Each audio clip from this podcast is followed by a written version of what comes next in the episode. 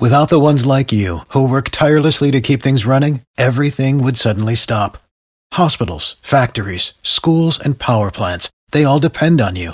No matter the weather, emergency, or time of day, you're the ones who get it done. At Grainger, we're here for you, with professional-grade industrial supplies. Count on real-time product availability and fast delivery. Call, clickgrainger.com, or just stop by. Grainger, for the ones who get it done.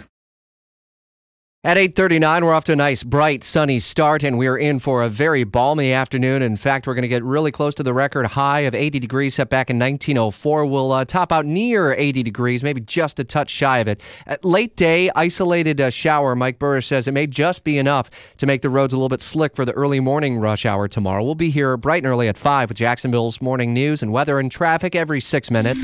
The first 100 days of President Trump. And a deep dive each day at this time on Jacksonville's morning news on the first 100 days. You'd imagine some senators are going to be quite bleary-eyed. That is when this body needs to stand up and say no to the president. Senators going all night long in a debate-a-thon, if you will, against Betsy DeVos.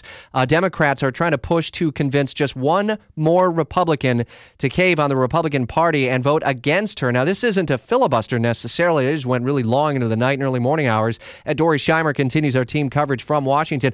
All this leading up to a vote which is set for noon today. Are there any signs, any hints that any other Republicans may actually cross party lines on this and vote against the Education Secretary? No, not at all. I would be highly, highly surprised if we saw her not get confirmed today at noon. All indications are it'll be a 50-50 vote, with Vice President Mike Pence coming over to the Senate to serve as the president of the Senate and cast that tiebreaker vote. And I don't use the word unprecedented very often, but this is unprecedented. Right. Never in Senate history has the vice president had to break a tie on a cabinet nominee. It's happened 245 times on other issues, but never for the cabinet. And he gets to do so in his first month on the job, while Joe Biden never got to break a tie. Right. The last time it happened, a tiebreaker happened at all, was in 2008 with Vice President Dick Cheney. So this does not happen often. You know, I was quoting Jamie Dupree earlier today. He said that the Senate is noted for throwing sand into the gears. And I guess on these confirmation hearings, we're seeing it, not just with Betsy DeVos, but then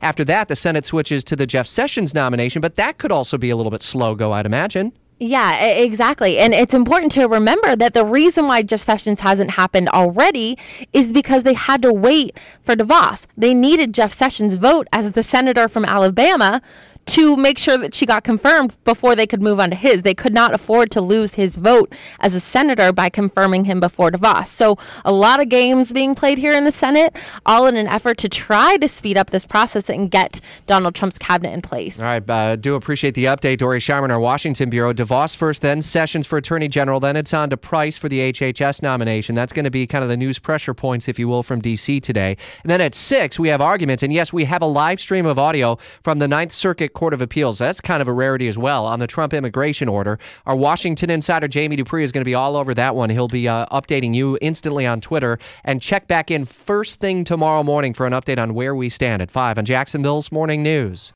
If your restaurant has slow bathroom drains and grease blockages, call Superior Plumbing and Pipelining. Superior Plumbing and Pipelining's high-pressure sewer jetting and camera inspection of the drains will assure your peace of mind at your restaurant. Request a free estimate at SuperiorPlumbingJacks.com.